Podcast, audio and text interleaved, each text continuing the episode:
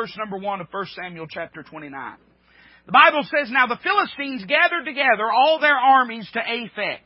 And the Israelites pitched by a fountain which is in Jezreel. And the lords of the Philistines passed on by hundreds and by thousands. But David and his men passed on in the re-reward with Achish. And we'll tell you what that is here in a moment. Then said the princes of the Philistines, What do these Hebrews here? And Achish said unto the princes of the Philistines, Is not this David, the servant of Saul, the king of Israel, which hath been with me these days or these years? And I have found no fault in him since he fell unto me unto this day. And the princes of the Philistines were wroth with him. And the princes of the Philistines said unto him, Make this fellow return, that he may go again to his place which thou hast appointed him. Let him go not, let him not go down with us to battle, lest in the battle he be an adversary to us. For wherewith should he be recon- should he reconcile himself unto his master?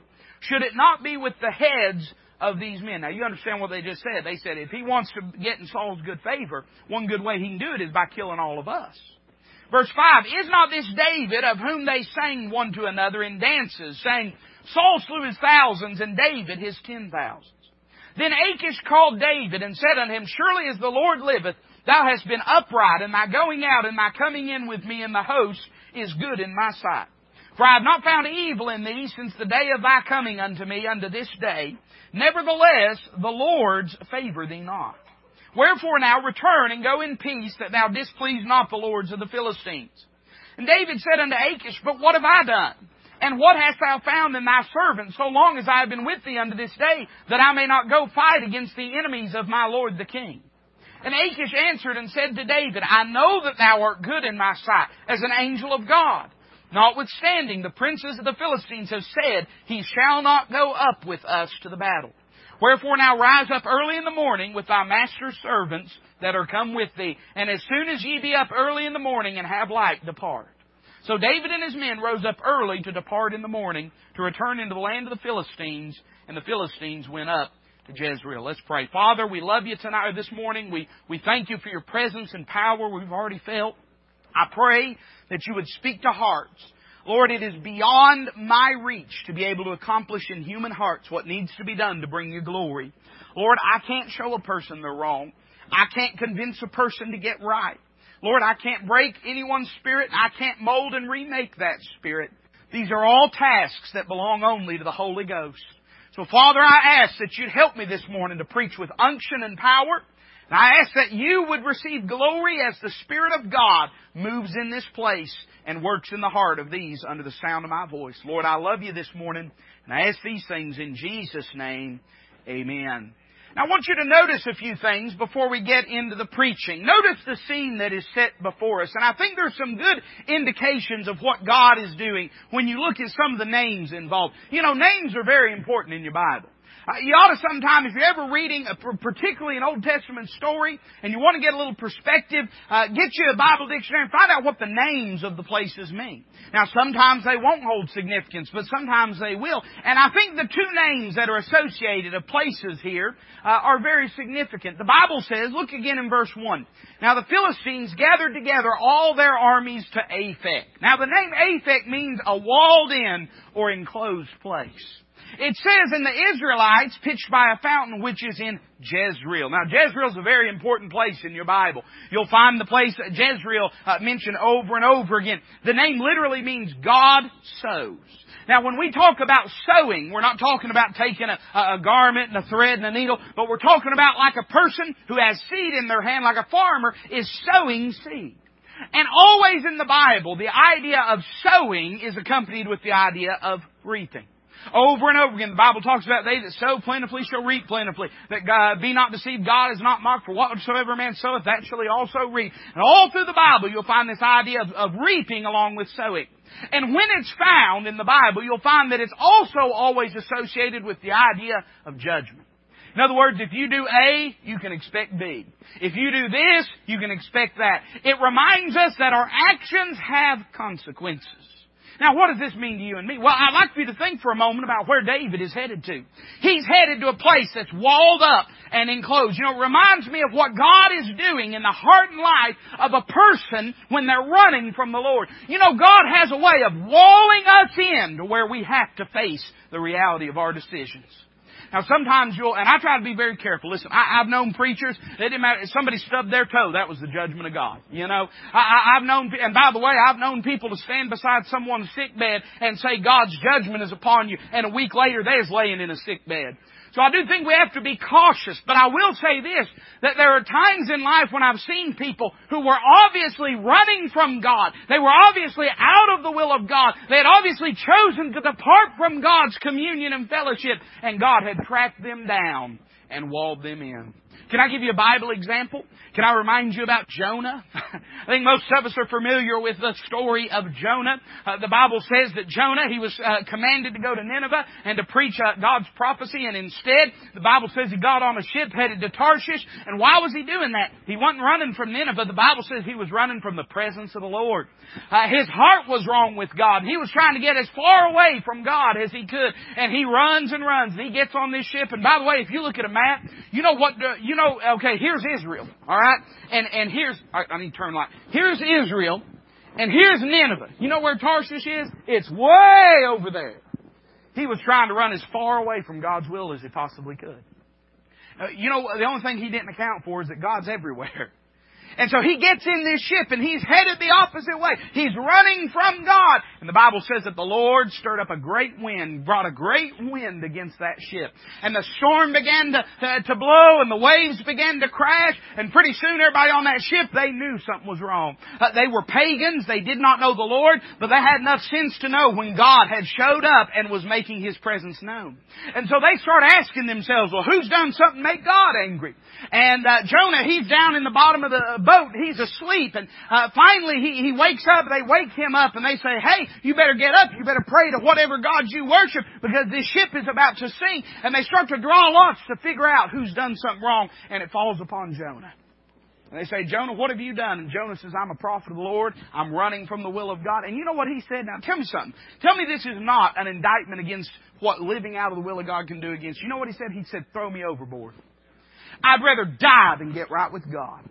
I'd rather die than get right with God. And they say, well, we're going to do our best to not have to do that. They start throwing everything else over, overboard and they start rowing trying to get to land. But they know pretty soon God isn't going to let them get to land because God's trying to get Jonah. And He knows what He's after.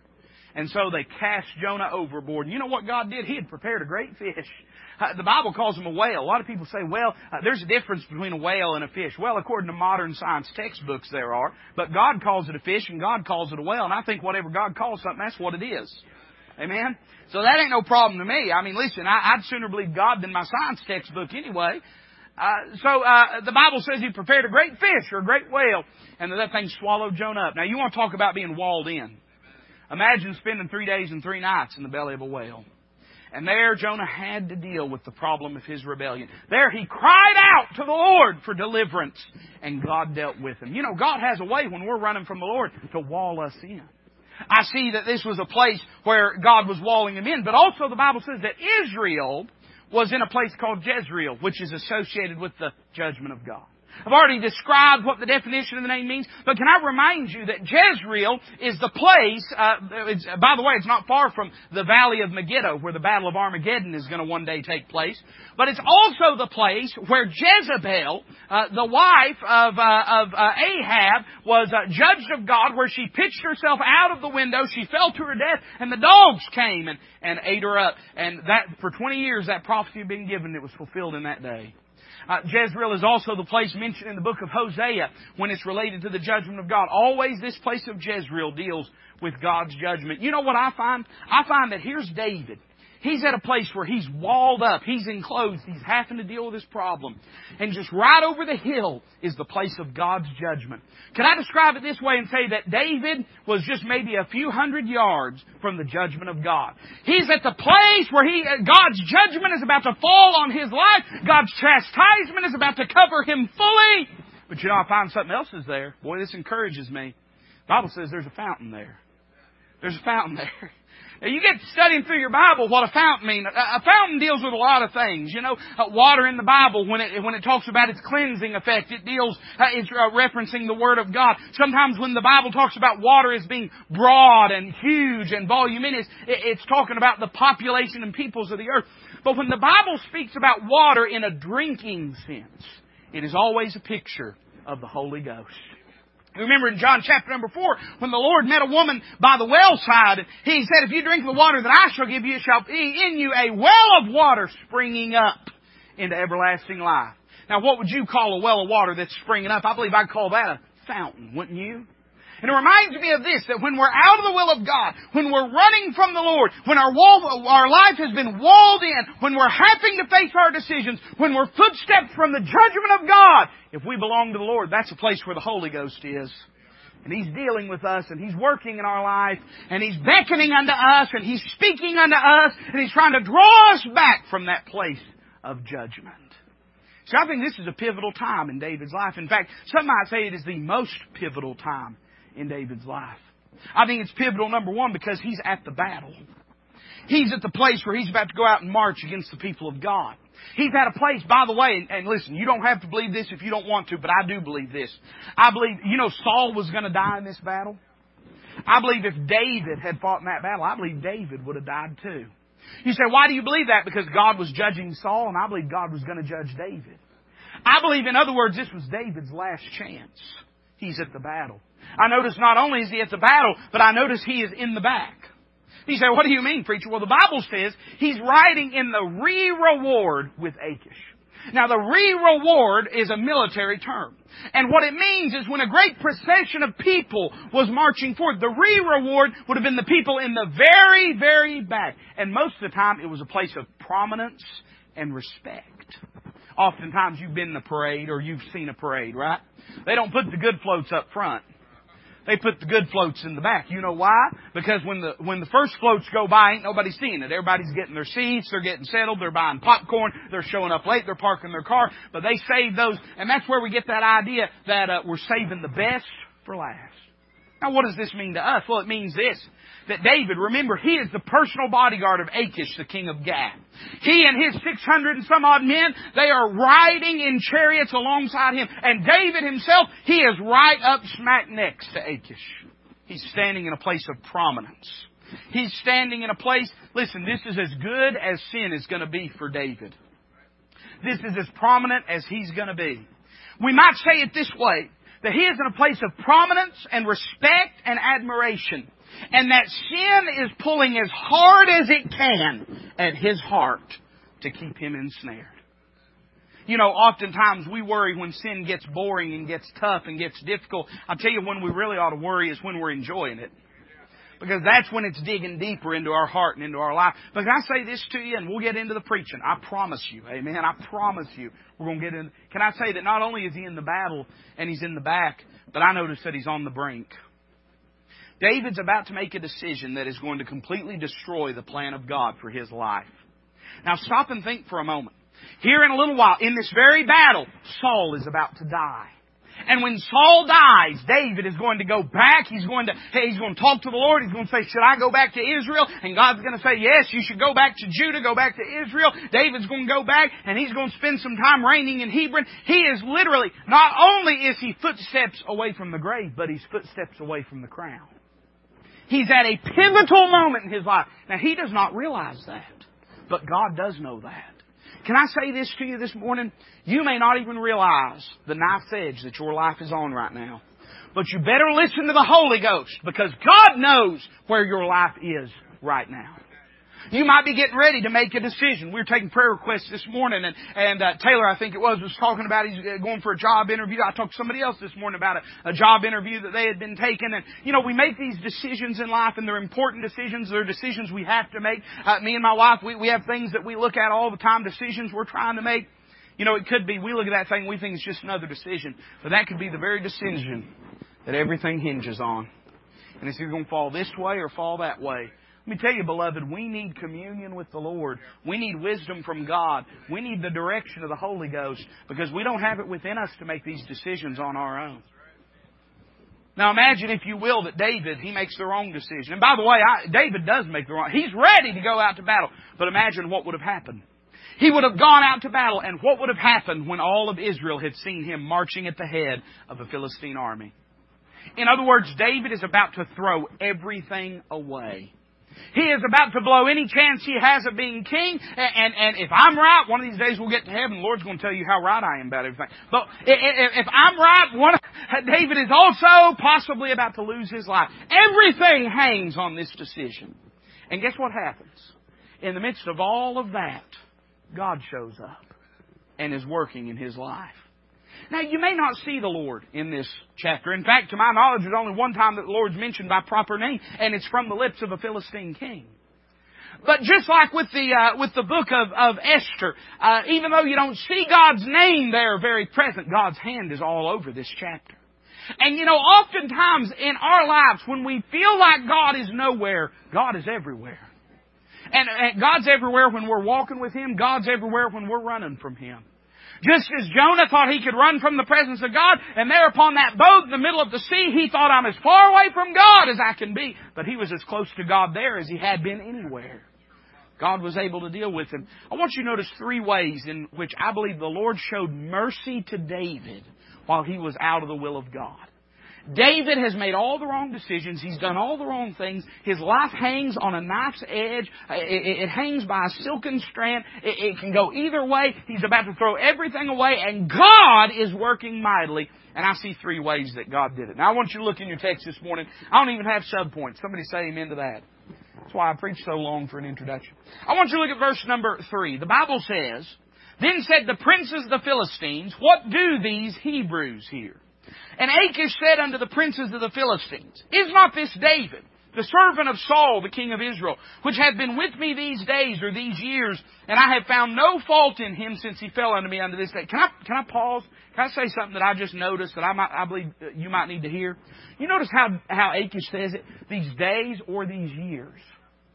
Can I say to you that the devil does not value your time the way that God values your time? When he describes how that David's been in, in Gath, he says, I don't know if it's been days, I don't know if it's been years. The devil does not value your time. God values your time. So the reason the Bible says redeeming the time because the days are evil. The devil, he don't care how much time you spend out of the will of God. But you know, when in the Word of God, when God records how long David had been, God says he was there 16 months. God, the devil, he don't care how long you're out of the will of God. But the Lord, He knows exactly every day you've spent out of the will of God. He says these days or these years. Look at verse uh, number six, the Bible, or verse number five. Uh, the, or where am I at? Where you you messed me up this morning with that preaching thought. Verse number four. The Bible says, "And the prince of the Philistines were wroth with him." And the princes of the Philistines said unto him, Make this fellow return, that he may go again to his place, which thou hast appointed him. And let him not go down with us to battle, lest in the battle he be an adversary to us. For wherewith should he reconcile himself unto his master? Should it not be with the heads of these men? Now notice what they say in verse 5. Is not this David? Of whom they sang one to another in dances, saying, Saul slew his thousands and David his ten thousands. Let me say number one, the first way that God showed mercy to David when he was out of the will of God is he caused him to be rejected by his companions. So, preacher, what do you mean by that? Well, this is what I mean. If you look at the story of the prodigal son, nothing started to change until the folks around him that had been propping him up bailed on him and left as long as he had people around him enabling his sin, as long as he had people around him that enjoyed his sin, that participated in his sin, he was going to stay on that path. But when everyone forsook him, and here he is slopping the hogs, here he is uh, being mistreated and abused, it was in the hog pen, in the hog pen, that he came to himself. Let me tell you something. If you're out of the will of God this morning and things are rough, that's not because God hates you, that's because God loves you. Eh, listen, God didn't put Jonah in the middle of a storm because he hated him. He did it because he loved him. God didn't put him in the belly of a whale because he hated him. God put him there because he loved him. We have a tendency, we live in probably the most narcissistic time in human history. 80% of the technological power and influence used today is used to take pictures of ourselves and put online so other people can look at them. I, I got news for you. I'm looking at you. All right? They ain't missing nothing if you're not putting selfies on there, okay? And you can say the same thing about me. Amen? But that's where we invest our time and our energy. We live in a narcissistic society. And we tend to think like this. We tend to think, well, everybody's picking on me, and everybody's mean to me, and everybody's mistreating me. And we have a tendency to cause our world to revolve around us. And so when, when we're out of the will of God and when we start living wrong and when all of a sudden we find that our life is in turmoil, we think it's because everybody's against us. No, the truth is, it ain't that everybody's against you. If you're saved by God's grace and you're living out of the will of God and your life's a mess, it's not that way because everybody's against you. It's that way because the only person that matters is for you and He loves you and He's trying to pursue you and He's trying to deal with you and He is walling you in to get you to deal with this sin problem. Everything was great until the battle came. They go to the battle, and Achish, she has David right beside him. And that didn't sit well with those Philistine uh, leaders. They looked, they, they thought, David, he's the one that killed Goliath. He's the one that has stood against us in battle. There was probably some people there whose brothers and sons and fathers and grandchildren were laying dead on a battlefield because David had slain them. After all, the Bible says Saul slew his thousands, David his tens of thousands. And when it really came down to it, you know what happened when it really came down to it? They said, what he is, is not what we are. What he is for is not what we are for. Who he is for is not who we are for. There is a fundamental difference between him and us, and we will not abide him here. You know, the truth is this, as a Christian, when you're living in the world, there's a fundamental difference between you and them. Who you're for is not who they're for. Who you belong to is not who they belong to.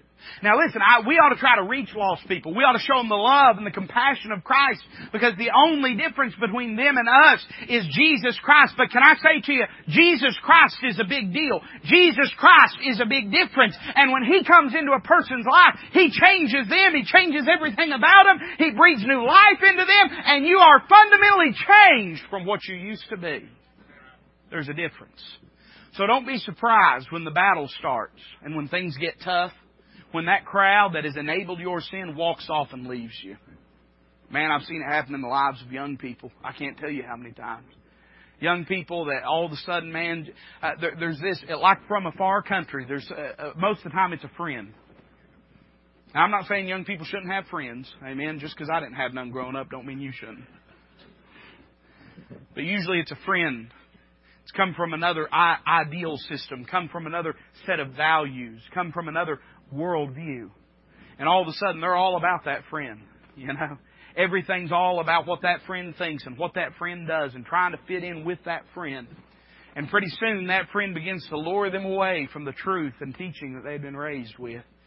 And pretty soon I've seen it happen. I've seen them. They, they get up older. They get out uh, of their parents' home. They get an apartment. They uh, they start doing their own thing. They become absent, MIA around the house of God, and they're out there. What are they doing, preacher? They're in the far country, and they ain't run out of money yet.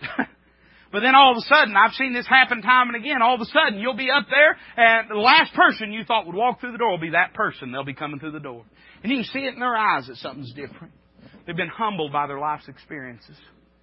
And you say, well, what happened? They say, well, so and so ran off with the rent. or they'll say, well, so and so, he was my friend until I told him I wasn't going to, you know, go out and party and, and drink and carry on. Well, so and so said was my, you know, he's my friend, and until he found out I, I, I know the Lord and I read my Bible. And that's what it took, listen now, to get them back through those doors. They had to be rejected by their companions. Things had to be tough. They had to be abandoned. And the truth of the matter is this: you, you, if you're out of the will of God this morning, things are getting tough. That's just because God loves you and He's trying to get your attention. It's not because God hates you; it's because He's interested. You know what God would do if it was in His best interest and comfort and ease? He'd just leave you alone. You know the most terrifying thing, one of the most petrifying passages in the entire Word of God is in the book of Hosea. When you know what the Lord says about Israel, He says, Israel, He calls them Ephraim. That's the name of Israel when they're living in sin. He says, Ephraim is given unto idols, let her alone. Let her alone. You say, what was God saying? He was saying they've crossed the line. He said it another way. He said that they have a disease that's incurable. That's what he said in that same book of Hosea. They have disease that's incurable. The only thing that could break them from their sin was for them to be broken over their sin and to be carried into Babylon and broken by their sin. It's the only way. God says, let her alone. Let me tell you something. If God's dealing with you this morning, you better listen. Because that's the love of God. You know what the Bible says concerning God's desire for mankind to be saved? It says we ought to count the long suffering of God, the usward salvation. If God's dealing with you this morning, if He's stirring your heart this morning, it's not because He doesn't love you, it's because He does love you. It's not because He's done with you, it's because He's not done with you. He has caused you to be walled in and rejected by life circumstances that He might get your attention. I see that He's shown mercy in the fact that He was rejected by His companions. One of the most fascinating verses in this entire series is found in verse number six. I want you to notice it with me. The Bible says, Then Achish called David and said unto him, Surely as the Lord liveth, thou hast been upright, and thy going out and thy coming in with me in the host is good in my sight. For I have not found evil in thee since the day of thy coming unto me, unto this day. Nevertheless, the Lord's favor thee not. Now, this is fascinating for a lot of reasons. One of the reasons it's fascinating is because Achish is saying, David, you have lived uprightly and righteously before me. Saying, David, I've seen something in your life that I don't see in my life. But it's also interesting for the first few words that he says. He says, Surely as the Lord Whoa! The Lord? Now, if you study your Bible, you know that when you see that name Lord in all capital letters, that that denotes the name Jehovah. And that is the national name of Israel. Now, it would have been one thing for Achish to say, as God liveth, but here's the problem. Who's God? Uh, the God of the Israelites would have would have been uh, Jehovah. The God of the Philistines would have been Dagon. Uh, the God of the Amorites would have been Moloch. Who was the God he was talking? But that's not what he says. He says, "As Jehovah liveth." Can I say that one of the ways that David was shown mercy was in that he was rejected by his companions? Number two, he was shown mercy in that he was remembered for his conversation. In other words, God, through David's disobedience, still got glory out of his life. Here's a Philistine king saying, I know that the God of Israel is alive. And I know it, David, because I've seen it in your life. it reminds me of Jonah once again. You know, we think of Jonah as being really right with God by the time he gets spit out of that whale's belly. The Bible uses a good Bible term, says vomited. Vomited. The belly, the fish vomited him up on dry land. And we kind of think of Jonah being right with God at that point. Well, let me say this. In some ways, Jonah had gotten right with God. Jonah most certainly had been broken by his sin. Jonah most certainly had realized that it was not in his best interest to run from God.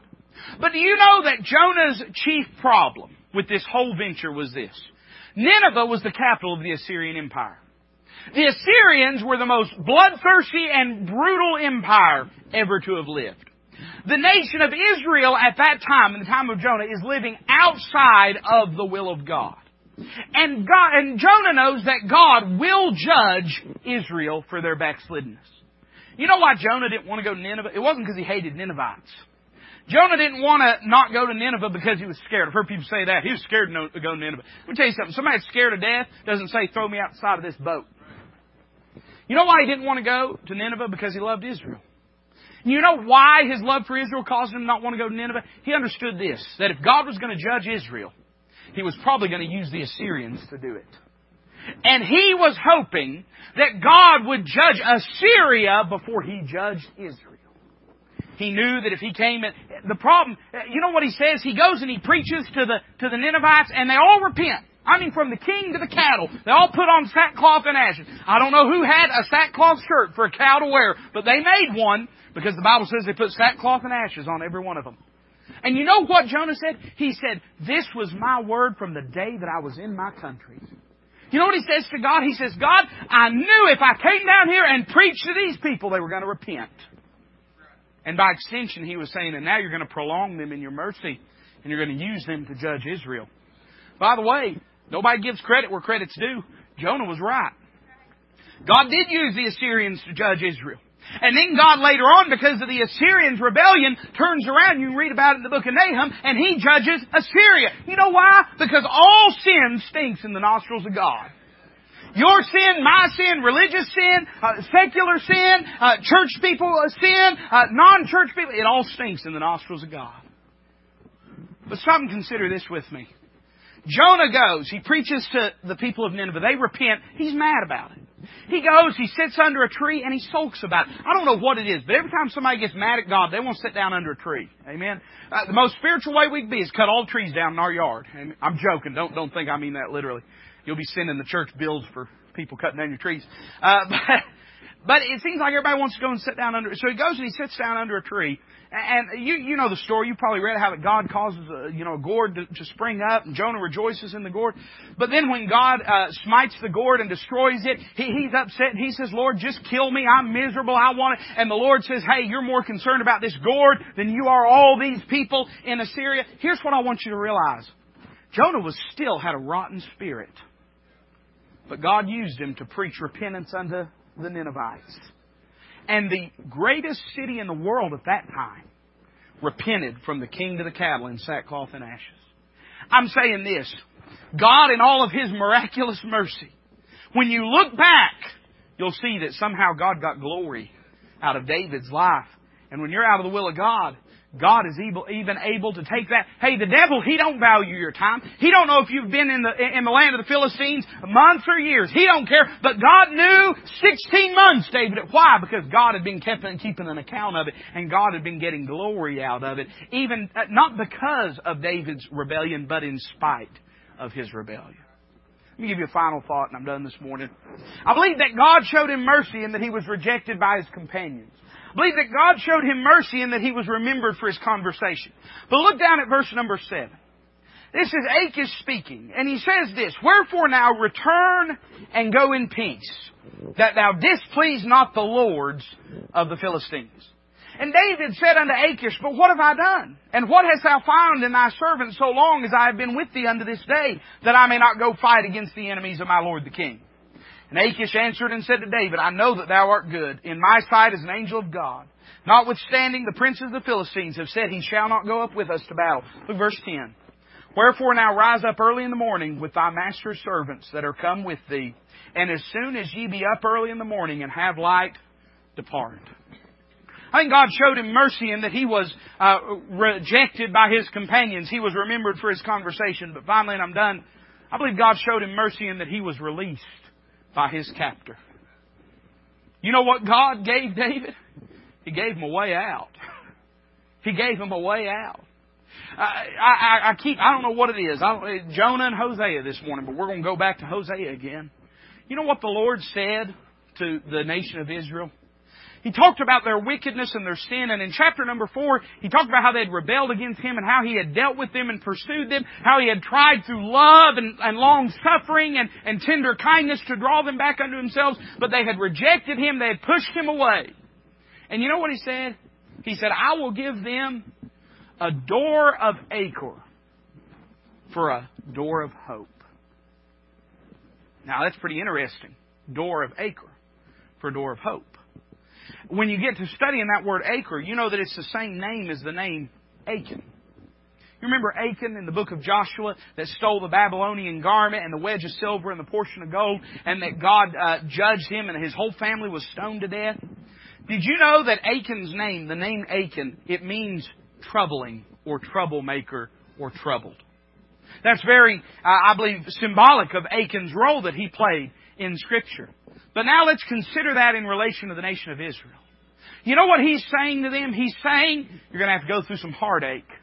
But in that heartache, I'm going to give you a door. And a door of hope whereby you can escape what you've gotten yourself into. it's fascinating when you consider what's going on here. Achan says to David, David, you can't go with me. Just leave. And you know what David says? David says, well, I don't want to leave. Why should I have to leave? Reminds me of Lot when they're dragging him out of Sodom and Gomorrah. And he says, Let me stay, let me stay. And the angels got him by the hand and dragging him out of Sodom and Gomorrah. David saying, Please let me stay. And two times, you know, the Bible says in the mouth of two or three witnesses shall anything be established. Two times Achish said, No, David, you're at liberty. Now go. You know the greatest act of mercy. And I want you to listen carefully. I don't want you to think this is prideful, what I'm about to say. But you know the greatest act of mercy God could have shown you in the midst of your rebellion could be this service this morning. One more opportunity to hear the Word of God preached. One more opportunity to have your sin exposed in your heart by the Holy Ghost. One more opportunity for an altar to be laid before you, for a preacher to get up and preach, for a, a, a piano player to play, for an invitation to be given, just a door of hope for you to walk through. One more opportunity to walk away. I believe this was David's last opportunity. And he didn't even want to take it, but God, in His mercy, He sort of herded him through that door. And it could be this morning that you're right there at that place on the brink. This could be the last message you ever hear. This could be the last message you ever hear before you have to walk through that door of trouble and despair. This could be the last opportunity. God has walled you in, has dealt with you, has exposed your sin in your heart. You know you're wrong. You know you've done wrong. You know you need to get right. He has walled you in. You are steps away from the place of God's judgment and chastisement, but there's a fountain there bubbling and flowing of the Holy Ghost influence. And He's drawing you unto Himself this morning. It could be this is your moment of mercy. So here's the question. What are you going to do with it? You turn around and walk away and walk down into the place where God sows judgment and destruction? Or are you going to turn? You're going to say, Lord, you've given me a way of escape that I might be able to come unto you. I've been tempted to do wrong. I've been tempted to live wrong, but you've given me a way of escape. And Lord, I'm going to take it. Would you come to Him this morning? Would you let Him deal with you in His presence? With our heads bowed, with our eyes closed.